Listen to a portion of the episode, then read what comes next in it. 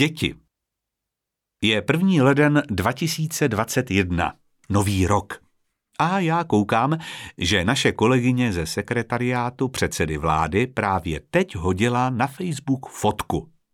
Je na ní celá šťastná v porodnici s miminkem. Malá Dianka se jí narodila v Praze u Apolináře. Jen za minulý rok jsme měli mezi mými nejbližšími kolegy tři svatby. A dvě miminka. Miminek máme spoustu, protože v té partě, se kterou dělám od roku 2013 v Hnutí Ano a od roku 2018 s další partou lidí na úřadu vlády, mají už děti úplně všichni. I dvě nebo tři. Možná musí, protože to je to jediné, co jim pomáhá přežít práci s babišem. Založit rodinu, aby mi pořád nemuseli zvedat telefon – Dělám si legraci, ale jenom trochu. Je to tu se mnou někdy těžké, jsem náročný šéf. A ta porodnost kolem mě mi trochu připomíná neuvěřitelnou porodnost v Izraeli. 3,11. To znamená 3,11 porodu na jednu ženu. K Izraeli se ještě vrátíme, ale tahle knížka je o naší České republice. Chci teď říct, že žijeme v úžasné zemi, výjimečné, vyvolené, plné lidí s velkým srdcem. Vím, že to říkám pořád dokola, ale opravdu si to myslím. Aby všechno mohlo fungovat tak, jak má, potřebujeme, aby nás bylo ještě víc. Fakt hodně aby se co nejvíc dětí narodilo u nás v České republice, chci, aby byl jejich příchod sem pohodlný, hladký, bezpečný, ale taky intimní a co nejpřirozenější. Jak pro děti, tak pro jejich maminky. Děti, které se dnes rodí, jsou jiné, než jsme byli my. Svobodnější, otevřenější. Člověk je úžasná bytost Milujeme někoho ještě dřív, než přijde na svět. A když někoho milujete, chcete pro něj to nejlepší. A v naší zemi svým dětem skutečně to nejlepší dát můžeme. Jsme jedna z nejbezpečnějších a nejklidnějších zemí na světě. Země, kde je novorozenecká úmrtnost jedna z nejnižších na světě. Mateřská dovolená nejdelší, rodičovský příspěvek jeden z nejvyšších. Česká republika je jasná volba. Jenže tohle všechno, co jsem výjmenoval, mi nestačí. Chci udělat ještě mnohem víc, aby se dětem hezky na svět přicházelo a pak i hezky žilo. A aby si jejich mámy a tátové mohli doopravdy vychutnat čas, který s nimi stráví. Děti jsou malé jen jednou – jak vyrostou, je to už jenom krásná vzpomínka. Takže, skvělé těhotenství, skvělý porod a postarat se o rodiny, bydlení, práci a hlavně co nejvíc dětí. A mám proto dobré důvody. Už jsem je jednou říkal v minulé knížce a řeknu je znova. Dvě čísla. Dvě celé jedna Tolik dětí by měla průměrně porodit každá žena, abychom nevymírali. Aby nevymíral náš národ. 1,7. Tolik dětí se rodí průměrně jedné ženě v Česku. Je evidentní, že musíme mít víc dětí. Když je mít nebudeme, je jasné, že se průměrný věk zvýší třeba na 50 nebo 60 let, chápete? Průměrný věk by byl těsně před důchodem. Jako národ bychom zestárli tak, že polovina veškerého bohatství, které svou prací vyděláme, půjde na důchody. Půlka lidí bude v důchodu a druhá půlka se o ně bude starat. Průměrný věk teď 42,5 roku. Pokud zestárneme ještě víc, tak se budeme muset starat o obrovské množství seniorů. Já osobně mám pocit, že hlavně my muži bychom to nedali. Tím neříkám, že spousta mužů nedělá naprosto skvělou sociální práci, to vůbec dělá. Ale zbytek chlapů to prostě nedá. Saďte se. Většina chlapů potřebuje chlapskou práci. Takže ještě jednou. Potřebujeme víc dětí. Podle vědců je ideální věk ženy pro založení rodiny zhruba 25 až 35 let. A podle mě je nejlepší mít sourozence. Mám pocit, že jediné dítě v rodině je vždycky samo. Navíc je na něj koncentrovaná plná pozornost rodičů, což je možná trochu moc, eh, když je to celé dětství. I prožitek dětství je jiný. Se sourozenci vzniká pouto na celý život. Když to vezmu přes čísla a selský rozum, tak každý sourozenec ze tří dětí má vždycky třetinu rodiče, je samostatnější. Četl jsem pár studií a vypadá to, že děti vyrůstající alespoň s jedním sourozencem vykazují lepší sociální dovednosti. Tak jo, vychází mi z toho, že když chceme vyšší porodnost, je ideální rodina se třemi dětmi. Logicky. Nejbližší celé číslo po číslu dvě je číslo tři. Rodina se třemi dětmi je ideální nejen z hlediska budoucího uplatnění dětí, jelikož jsou samostatnější, ale taky z hlediska demografického. Ideální je rodina se třemi dětmi.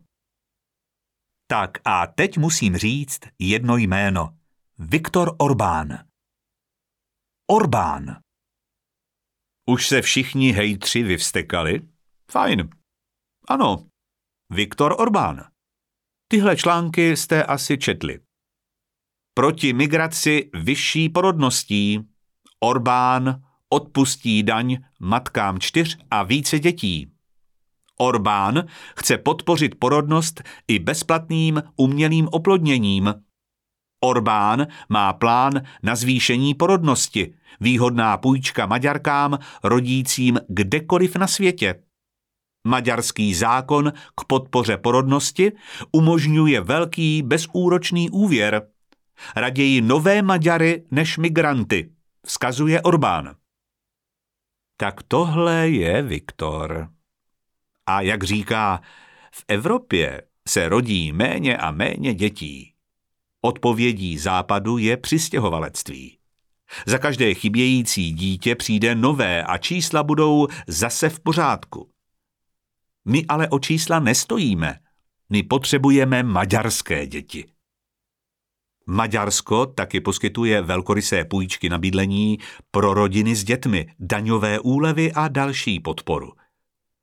Pro rodiny s třemi a více dětmi mají dotaci 2,5 milionu forintů, což je asi 200 tisíc korun na nákup auta se sedmi a více sedadly. Všechny ženy mladší 40 let, které se poprvé vdávají, budou mít nárok na půjčku 10 milionů forintů, tedy 800 tisíc korun s nízkým úrokem. A jak už jsem říkal, tak ženy, které budou vychovávat nejméně čtyři děti, budou v Maďarsku osvobozeny od daně z příjmu. Měli bychom se Maďarskem inspirovat. Schrnuto. Číslo porodnosti v naší zemi musí být minimálně 2,1. To víme. Izrael má porodní koeficient přes 3, my pod 2. Pokud ho nezvýšíme, zestárneme a nechceme si ani představit, co by bylo dál. Nejbližší celé číslo po dvojce je trojka. To taky víme. Chceme začít tím, že odstraníme všechny bariéry, které brání založení rodiny. Finanční? To už vymyslel Viktor. Za třetí dítě doživotní sleva z daně z příjmu pro pracující matky. Jednoduché a logické. Je samozřejmě jasné, že ženy chtějí mít vlastní život a kariéru. Ponechat si svůj svět, svoji profesi. Když budou mít tři děti, tak hrozí, že ztratí kontakt s oborem. Musí se vrátit do práce dřív a chůva dneska stojí většinu toho, co si vydělají na částečný úvazek, dohodu o provedení práce a podobně. Tak si říkám, proč nezapojit seniory? Mají výjimečnou životní zkušenost a vychovávali celé generace. Určitě by byli rádi mezi dětmi. Stát by mohl založit agenturu pro zprostředkování hlídání. Podobný koncept má Ministerstvo průmyslu a obchodu a funguje výborně. Ještě o něm budu mluvit. Chceme víc šťastných a spokojených dětí. Víc dětí, které se dívají na svoje starší bratříčky a sestřičky tím neopakovatelným, usměvavým a obdivným pohledem. Víc šťastných a spokojených maminek, tatínků, rodin. Víc je prostě víc. A co pro ně chci udělat? Úžasný porod. Porod by měl být největší životní zážitek pro každou ženu, ne její největší strach. Protože porod, a tím myslím zdravý porod, je nejdůležitější událost v životě. Proto je podle mě úplný základ, aby si každá maminka mohla vybrat, jestli chce rodit v porodnici nebo v centru porodní asistence, nebo jednou třeba v porodním domě. Jak chce ona. S lékařem nebo třeba v intimním prostředí jen s porodní asistentkou, kterou si sama vybrala, která jí sedne jako odborník i jako člověk a se kterou chce sdílet nejen okamžik zrození nového života, ale i část těhotenství. Možnost vybrat si mezi mužem lékařem a ženou porodní asistentkou je pro spoustu maminek zásadní. Role porodní asistentky, která zná ženu po celé těhotenství, kterým ji provází, je čím dál důležitější a proto si třeba u Apolináře porodní asistentky sami vychovávají. Dneska už se počítá s tím, že chce být u porodu táta – je to naprostá samozřejmost. Ale já bych byl rád, kdyby úplně každá rodina měla možnost hned po porodu být spolu na pokoji. Aby od první minuty, co dostane maminka dítě do náruče, u toho mohl být i tatínek a pomáhat jí. Jasně, bude to stát miliardy korun, ale fakt si myslím, že bychom měli po celé zemi vybudovat porodní pokoje, kde celá rodina stráví ty první momenty s miminkem dohromady a společně i odejdou domů. Prostě, aby neexistovalo nic než to, čemu teď říkáme nadstandard. A nic horšího. To je další věc, na kterou se chci v budoucnu zaměřit. Aby si rodiče mohli vzít dítě domů hned, jak se ukáže, že je v pořádku a že mu nic nechybí. Aby nemuseli čekat v porodnicích i několik dní, ale přesunuli se do pohodlí svého bytu a porodní asistentka jim případně mohla chodit pomáhat tam – asi všichni chápeme, že ty první chvíle s mámou a tátou jsou pro dítě strašně důležité. Rodičovská. Je super, že máme tak dlouhou rodičovskou. Podívejte se třeba na francouzsky, jak odkládají svá dvouměsíční miminka do jeslí a utíkají zpátky do práce. U nás můžete být doma s dítětem až čtyři roky, je to světová rarita. Kdo ale říká, že doma s dítětem musí být maminka? Umít zadek a vyměnit plínku?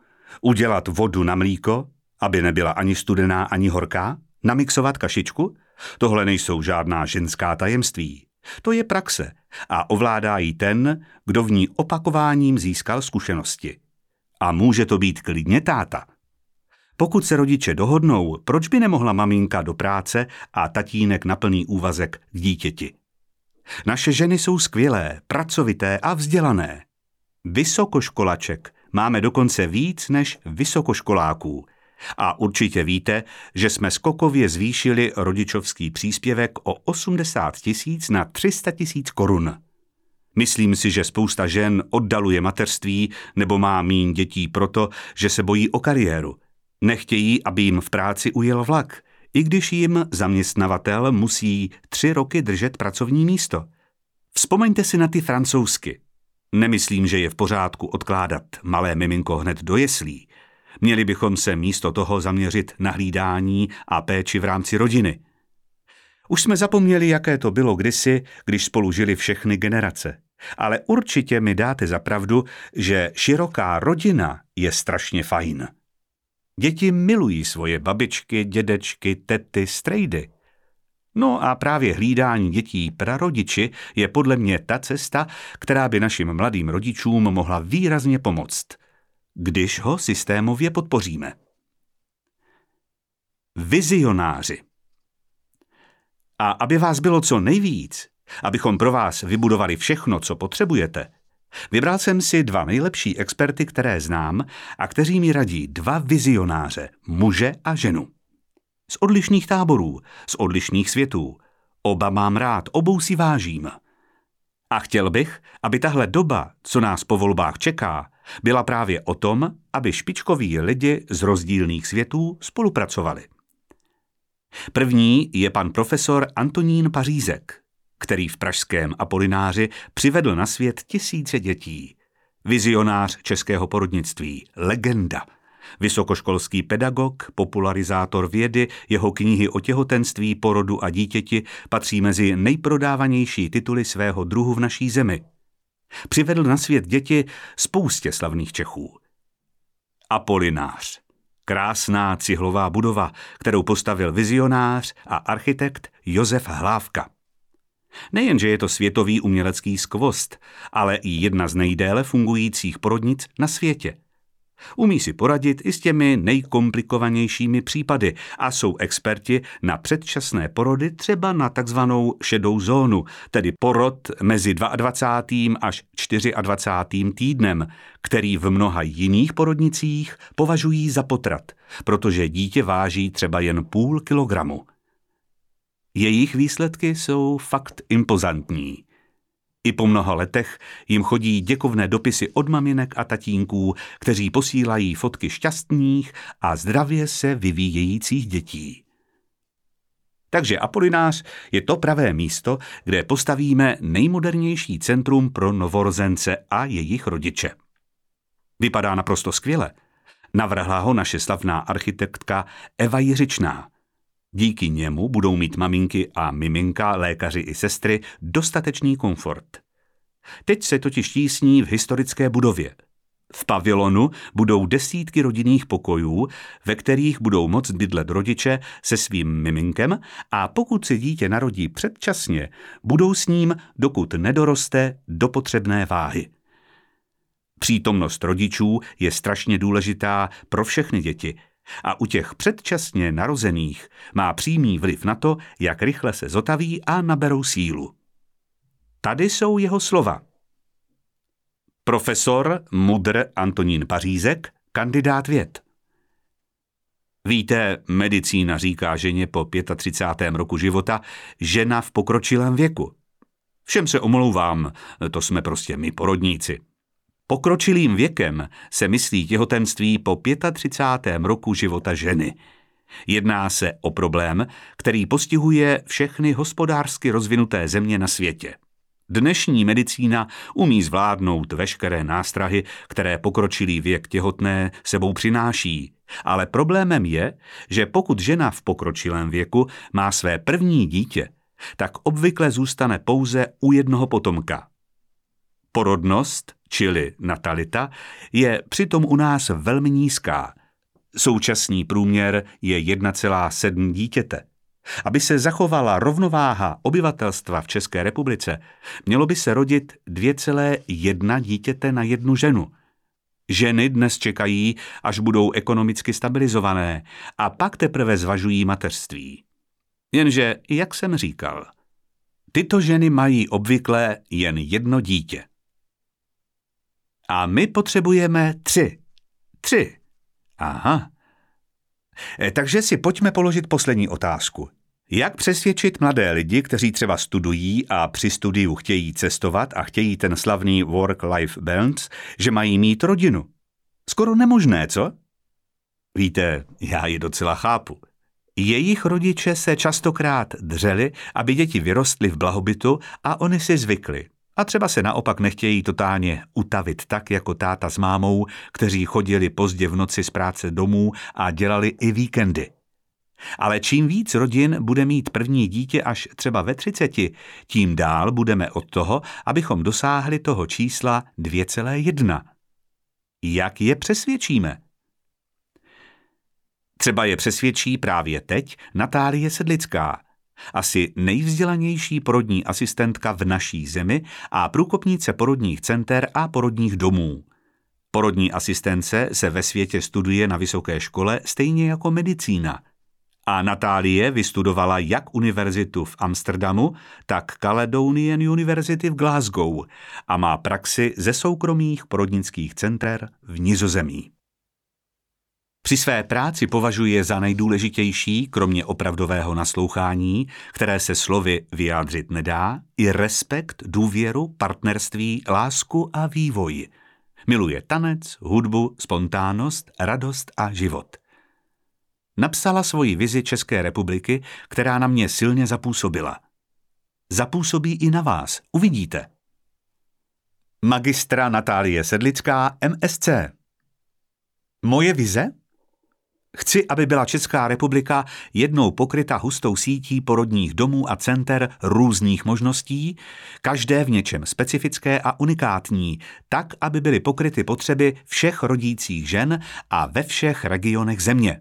Vidím třeba 50 nových porodních domů a center, některá porodní centra přidružená k nemocnici, některá samostatná, některé porodní domy v blízkosti porodnic, některé zcela samostatné, s externí návazností péče v případě nutnosti. Různorodost možností poskytuje ženám skutečnou volbu vybrat si to, co skutečně chtějí, potřebují a bude to tudíž pro uspokojivý průběh jejich porodu důležité. Vnímání porodu se změní, porod budeme brát jako zdravý akt, kde je zrození respektováno a ochraňováno jako vzácný dar, který se přirozeně uctívá. Takto se cítí žena i její dítě a péče je postavena kolem nich. Když zavřu oči, vidím ženu v plné síle, která s radostí a naplněním drží dítě v náručí. Dítě je spokojené a usmívá se, neboť je v bezpečí mateřské náruče a muž je oba objímá. S tím souvisí i celospolečenské uznání profese porodní asistence.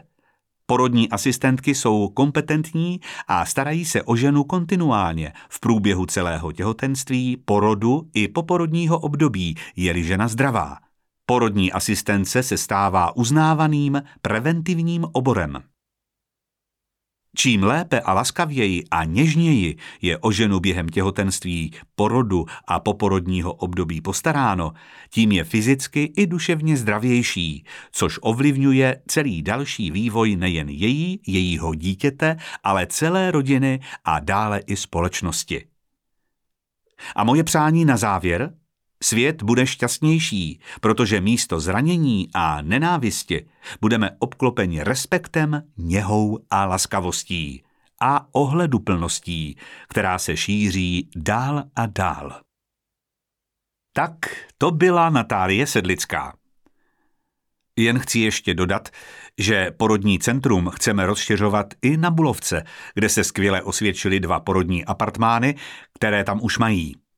Na stole je už i projekt rekonstrukce celé nemocnice a stavby nového pavilonu za 4,5 miliardy.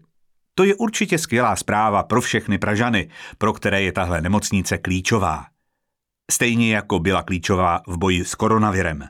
A omlouvám se, teď zase promluví chlap. Starý praktik, pragmatik. Kde tu spoustu nových rodin s tolika dětmi ubytujeme? Byty.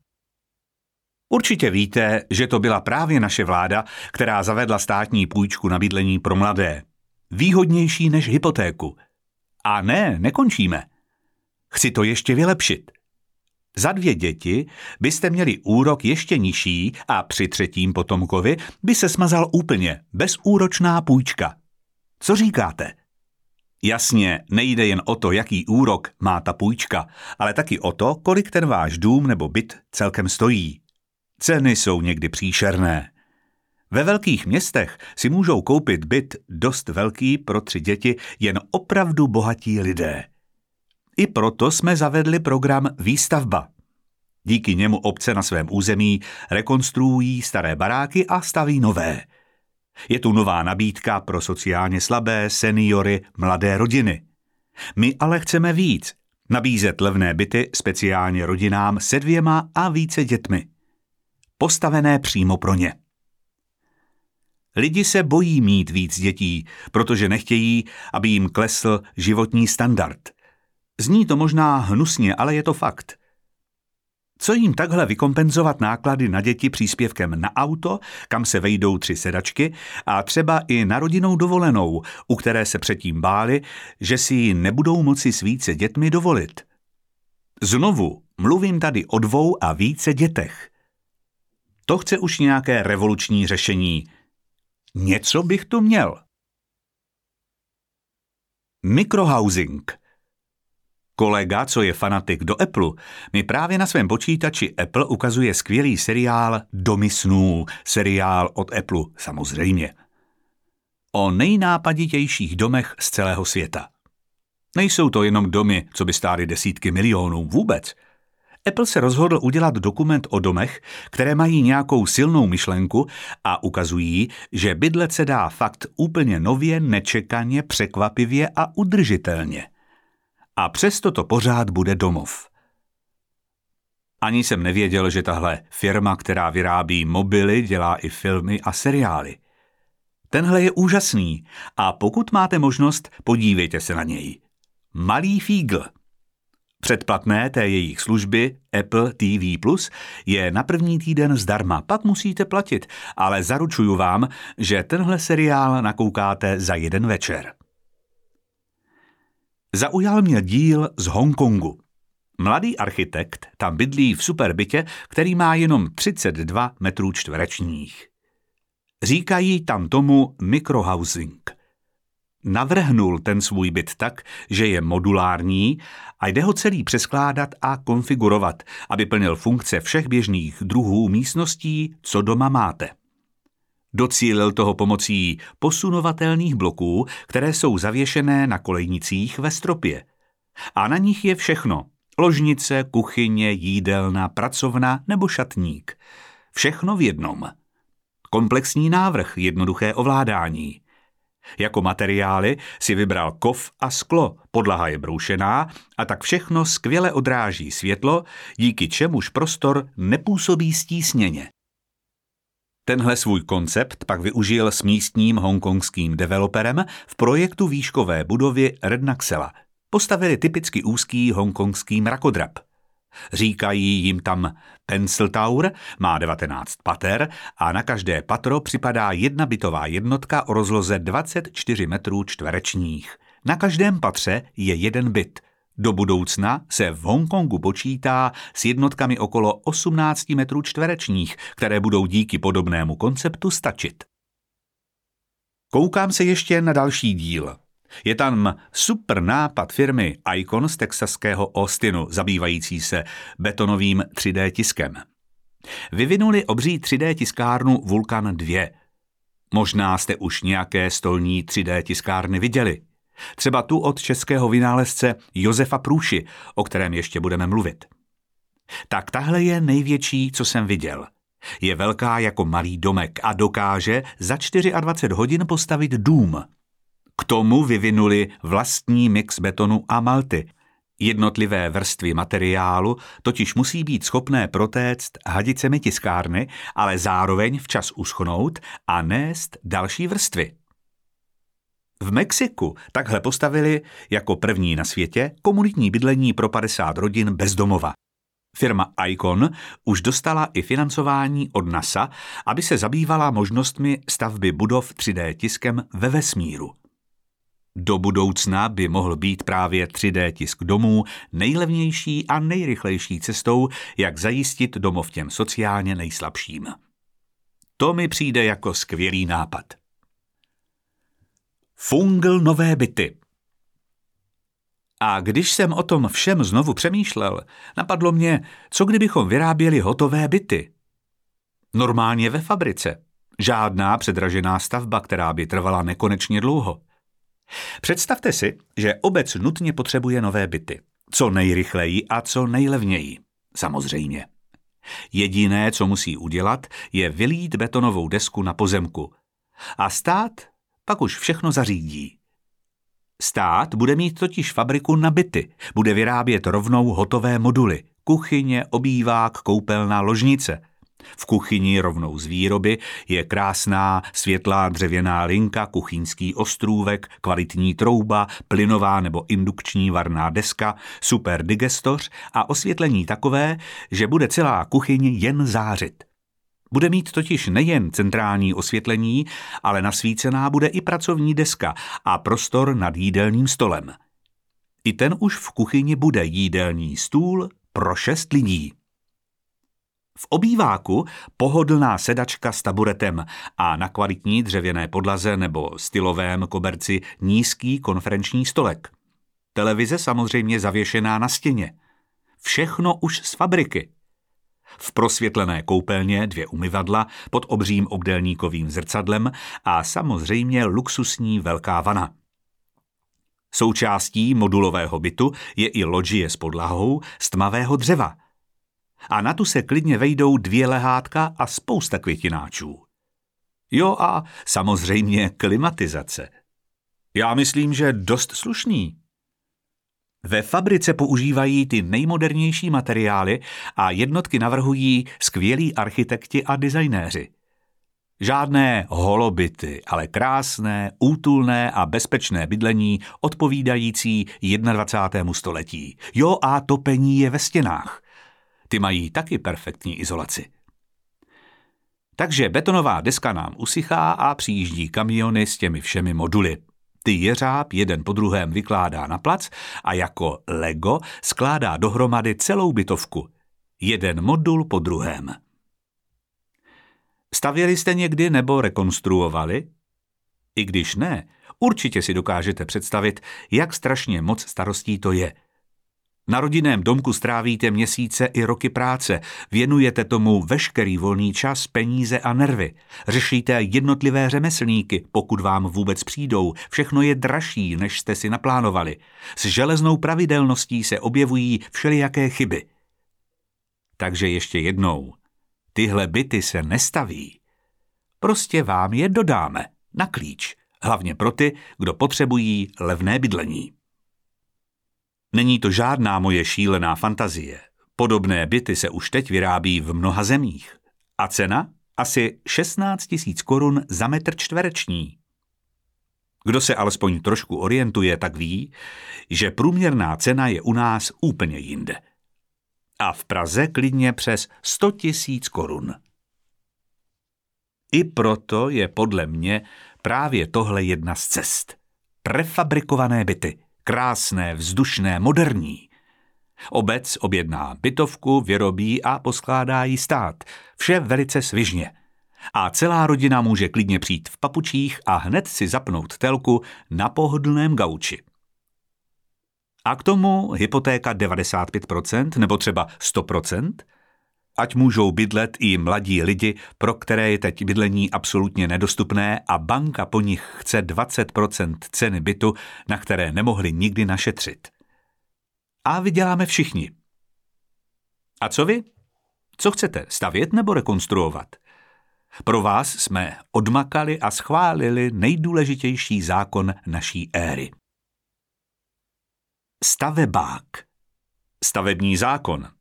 Jasně, Chcete stavět vlastní bydlení podle vašeho přání nebo rekonstruovat? Nový stavebák se týká milionů lidí. Vás všech, kdo chcete něco stavět nebo rekonstruovat. Jeho základní princip? Jeden úřad, jedno razítko, jedno rozhodnutí. Povolení na dům do 30 dnů a stavba do roka. Chcete stavět? Když budete mít jako žadatel o stavební povolení všechno v pořádku, můžete mít povolení na dům ve zrychleném řízení v ruce už za 30 dní. A to je podle mě revoluce, která nám všem strašně ulehčí život. Ani si to neumíme představit. A kdo z vás něco stavěl, tak mi dá zapravdu, že moc šílenějších věcí člověk za život nezažije.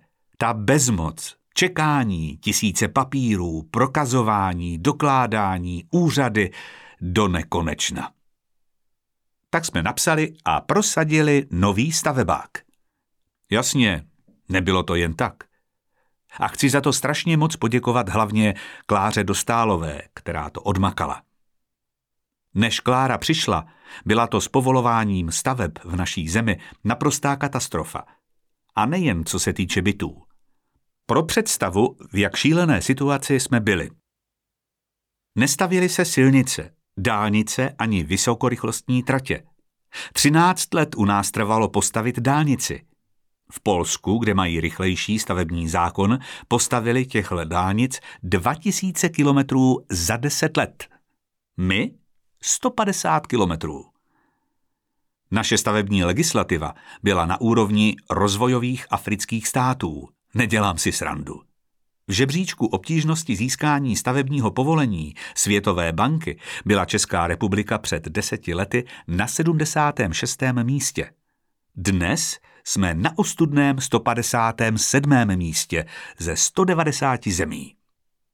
A nemohli jsme se divit zahraničním investorům, že raději investují své peníze jinde. Stavební zákon byl děsivě přeregulovaný. Přitom se týká milionů lidí, kteří chtějí stavět nebo rekonstruovat. Všechno zablokované totální byrokracií. Česká republika se dusila, nutně jsme potřebovali rychlý, dynamický stavební zákon 21. století, abychom silnice a dálnice stavěli mnohem rychleji. Bez změny zákona bychom chybějící části nikdy nedostavěli, nemluvě o těch bytech. Jenže žádná z předchozích vlád neměla tu odvahu udělat potřebný a radikální krok – když žádáte o stavební povolení dotčených subjektů, jsou stovky a někde se vám povede se dohodnout, jinde musíte na sílu. Jinak nebude nic. Nikdy. Stávající stavební zákon byl od roku 2006 novelizovaný přesně 26krát. Stavební řízení bylo přitom pořád složitější.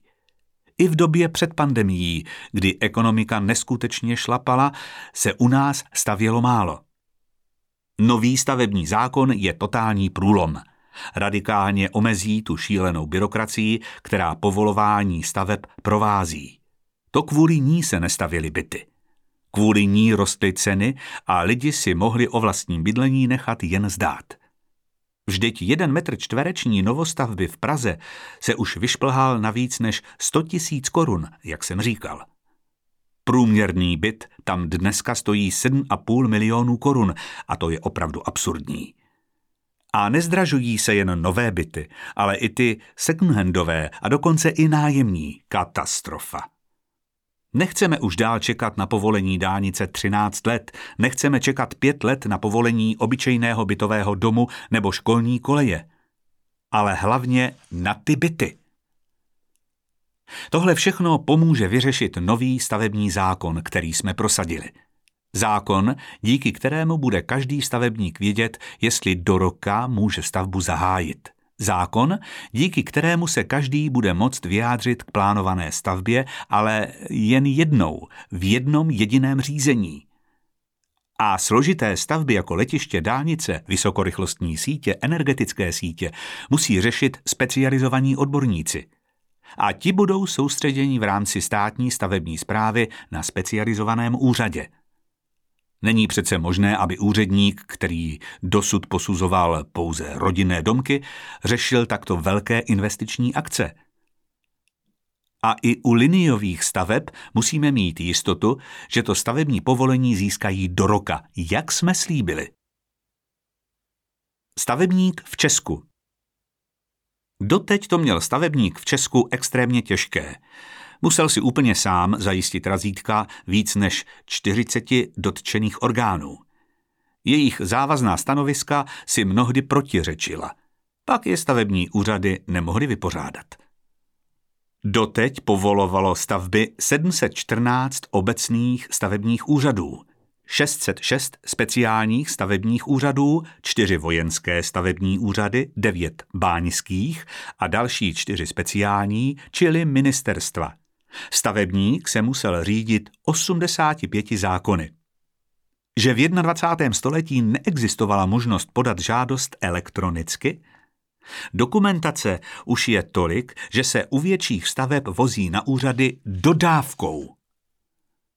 Některé úřady zcela běžně nedodržovaly termíny pro vydání stanovisek a vyjádření. Na některé razítka čeká stavebník klidně i rok. Kdyby tohle udělal občan státu, dostane flastr. U úřadu se ale nic neděje. Doteď na stavebních úřadech neexistovala zastupitelnost. Když úředník onemocněl nebo měl dovolenou, pověsil ceduly na dveře, stavební úřad zavřel a nazdar. Z krize po koronaviru se musíme proinvestovat. Povede se to, ale bez funkčního stavebáku by se to nestalo nikdy. Přece nechceme přijít o skoro bilion korun dotací z Evropské unie. A tak jsme stavebák psali, konzultovali, upravovali, znovu psali desítky verzí. Makalo na tom Ministerstvo pro místní rozvoj ve spolupráci s desítkami odborníků z mnoha oborů z praxe, včetně odborníků na životní prostředí, kulturní památky a spoustou dalších. Nikdo se nemusí bát, že teď skončí ochrana památek nebo zajištění požárních norem u staveb. Ti, kteří chrání veřejné zájmy, budou dál tyto zájmy hájit podle svých zákonů. My prostě akorát zrychlíme povolování, zjednodušíme přebujelou administrativu, která ho provází a zajistíme vymahatelnost lhůt. Jednoduché povolení stavby, časově jasně vymezené, transparentní, férové a hlavně předvídatelné. Co to znamená pro občana? Sakra hodně. Jeden úřad, jedno razítko, jedno rozhodnutí. Hlavně rychlé a předvídatelné povolování staveb, takže každý si bude moci naplánovat život v novém domě. Financování, výstavbu, stěhování, založení rodiny. Pokud bude mít všechno v pořádku a nenastanou komplikace, může mít stavební povolení na domek ve zrychleném řízení už v ruce za 30 dní pro občany i pro velké investory typu ředitelství silnic a dálnic pak bude platit, že do roka musí vědět, zda můžou stavět či nikoli. Žádost o stavební povolení a veškerá komunikace s úřady elektronicky z Gauče, jak jsme slíbili v roce 2017 v knížce O čem s ním. Elektronický spis zajistí transparentnost rozhodování a elektronickou stopu, kdy bude každý zásah do dokumentace dohledatelný. Občan bude moct sledovat, jak probíhá stavební řízení pro jeho domek online. Už žádné maratony po desítkách úřadů. Nikdo už nemusí prosit o razítka ještě předtím, než vůbec může vyrazit na stavební úřad. Většina dotčených orgánů, třeba hygiena, životní prostředí, dopraváci, bude integrována do stavebního úřadu. Úředník stavebního úřadu pak sám vyřeší případné rozpory. Všechny informace získá občan na jednom místě. Stát bude vůči občanovi konečně dodržovat lhůty vždycky. Nový stavební zákon zavádí lhůty tam, kde dnes chybí a obsahuje mechanismy pro jejich dodržování.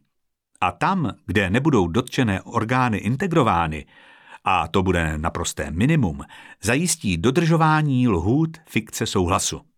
Pokud dotčené orgány lhůty nedodrží, bude se mít za to, že souhlasí a nemají žádné připomínky. Když se nevyjádří, jako by se stalo. Totální revoluce, která donutí stát reagovat. Už žádný šílený ping-pong mezi úřady, jaký jsme tu měli 620 let. Zákon zavádí apelační princip, který znamená, že odvolací orgán bude muset ve věci rozhodnout. Prostě bude muset. Tečka. Už jen jedno řízení. Stavebník už nebude potřebovat územní rozhodnutí a stavební povolení. Zůstane už jen samotné stavební povolení. A taky jedna důležitá věc. Občan se nebude muset bát pohádat se starostou. Zákon přichází s novým modelem čistě státní stavební zprávy, která konečně zajistí nezávislost úředníků na politickém vedení obcí. Budou tedy moct rozhodovat nezávisle a bez strachu o svou kariéru nebo odměny. Tak, ubytované rodiny s dětmi bychom měli. A teď do školy.